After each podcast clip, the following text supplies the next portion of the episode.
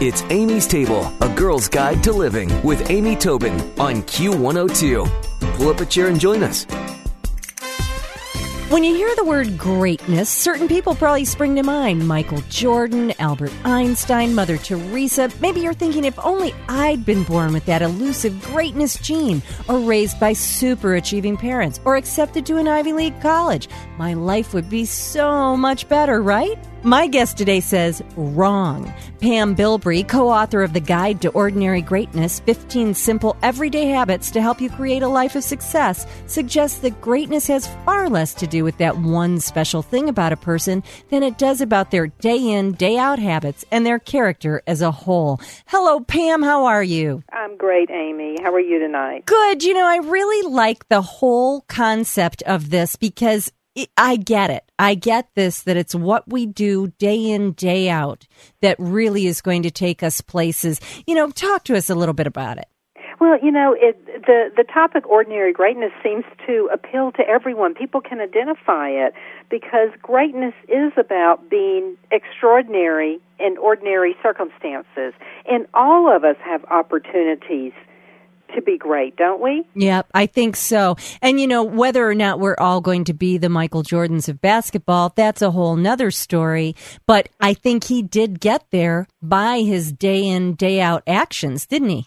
Well, yeah, uh, Michael Jordan and most people that rise to a level of what we would consider greatness put a lot of effort, a lot of work into it, and a lot of consistency, uh, consistently doing those little things better and better and better and better. Yep, and being focused. Well, I like that you've got literally these 15 simple everyday habits, and I was just hoping we could run through them quickly this morning. The first is walk your talk. Yeah, and that's one of the most important ones because there needs to be almost this intersection uh, between what we say and what we do. You know, um, we've heard before is do as I say, not as I do. But what makes a greater impact?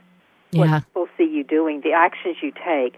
So that's what Walk Your Talk is about. That'll build the, the trust um, that people will have in you. Um, and, and, you know, our behavior always has it speaks louder than words, doesn't it? Oh, it does. And you know, it's true in child rearing, but it's also true, you know, if you're if you're at work and telling somebody, "Oh, of course I'll have that to you by the first, and you don't get it there. Mm-hmm. You know, you got to you got to do what you're going to do. I well, I guess that's number 2. If you make a promise, keep it. Yeah, is you know promises are very very important to people, and we take them um, very seriously. So if you say you're going to be somewhere, be there on time. If you say you're going to um, deliver a report, do that. If you say you're going to cook cookies for the school carnival, you need to keep those promises. People respect others that keep those promises. Um, and they continue to depend on those people. It builds a relationship. In the moment we don't keep our promises, people start to doubt us. And literally the moment. I mean, I don't think you get too many, you know, gives on that one. The moment that you start not doing what you say. Well, you know, it's funny too. I think so much comes with that. If we've all done it, no matter how great anybody is, we've all done it where we have either reneged on a promise, broken a promise, or been unable to deliver what we said we would. It doesn't feel good. No, it doesn't feel good for us. I don't think anybody purposely loves to break their promises. No. But the impact it has can be quite extraordinary in a not so good way um, when we continuously break promises. That's when our relationships go uh, um, awry. That's when our um, work um, evaluations end up being not exactly where we want them to be. Right, exactly. Well, you know, it's funny. In all this time, in fact, the next the next habit is runs in the face of everything we're hearing about these days. And you mm-hmm. say, do sweat the small stuff. I know, I know. It, it was a famous television commercial, wasn't there, that said, "Don't sweat the small stuff." Yeah. But you know, it's so small, everyday things that make the difference. It really is. We're so busy um, in our lives nowadays that we overlook so much um, that can make a tremendous amount of difference. Little tweaks, little actions, um, little things that we should be noticing can have huge impacts to others um, and help us better see greatness that is in front of us. Help us find more joy in, in our life. You know, your your next habit is funny. It's plan for the worst. And I am so optimistic, but this one really got me where I live. I'm an optimist. I'm very upbeat, but you know, what I'm forever saying to my kids. In fact, the other night I said to my daughter, there is a flood warning so you have to be very careful where you go this evening because I do not want you swept away in this storm. and she thinks that I'm always reaching to the extreme. But the truth is, I do want her to know, God forbid, what should happen when there's a flood warning around. You know what I mean? So I do sort of plan for the worst. And you have to have a plan in your back pocket, don't you? Even for those folks that are true optimists like yourself, when 99% of the time everything goes exactly right, there's always going to be that other little tiny 1% that can get us into trouble.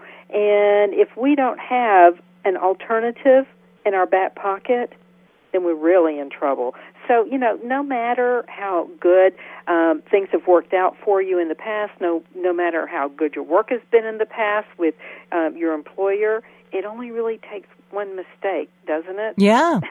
But it is. It's plan B. It's knowing what would happen. And, and not only that, but I think it clears your head of the clutter for the other stuff. You know, I mean, if you do have a backup plan or you do have a, you know, that's why I think the book, uh, what was it, the worst case scenario, uh, you know, was such a popular one as people love that idea. If you're just joining us, we're speaking with Pam Bilbrey. Pam is co-author of The Guide to Ordinary Greatness, 15 Simple Everyday Habits to Help You Create a Life of Success.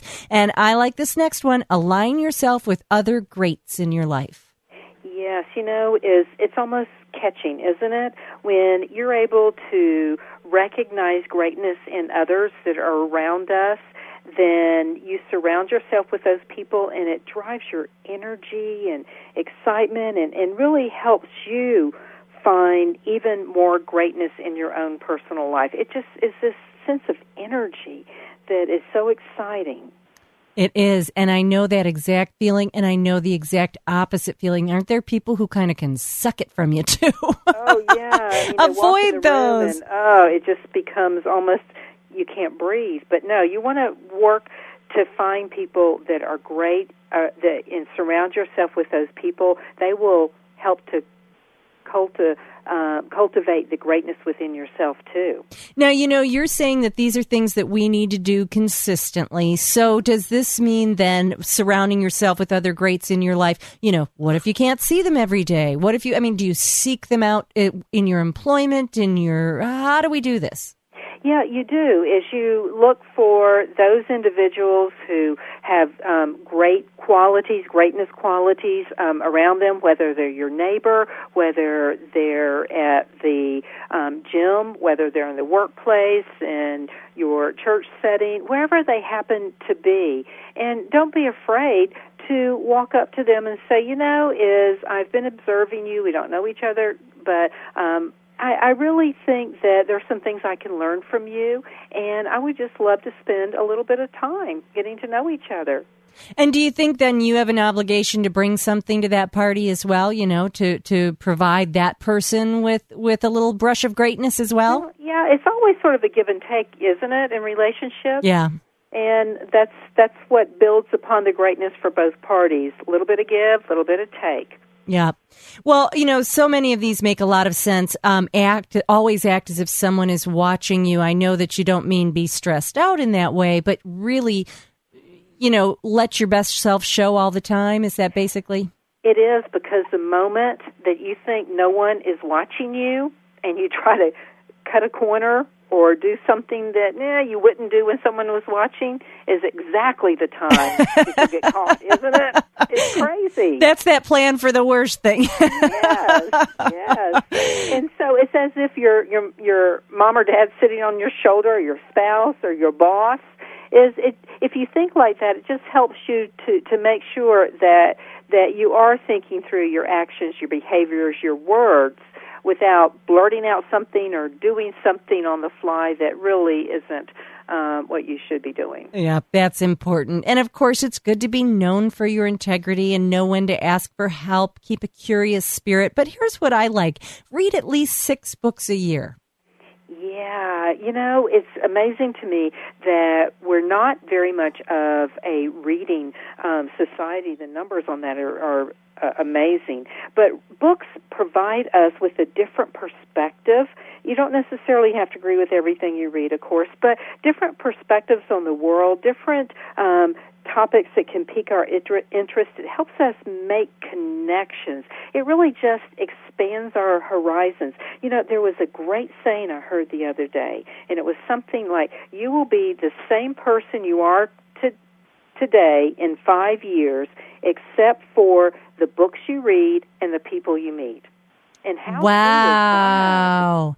How wow. That, that is same person. Yeah. Except for the books you read, the people you meet. So it's about expanding your horizons. It's about um, growing and, and developing. And in our case with Ordinary Greatness, it's about really taking off those blinders that prevent you from seeing the greatness that surrounds you. And you don't want to be, after five years, the same person who only has been watching reality shows, you know, watching other people live their lives in, frankly, a false way. I would agree with you. I'm an avid reader, though, but I do think that that is really something to think about. I think that belongs in like every library across the country.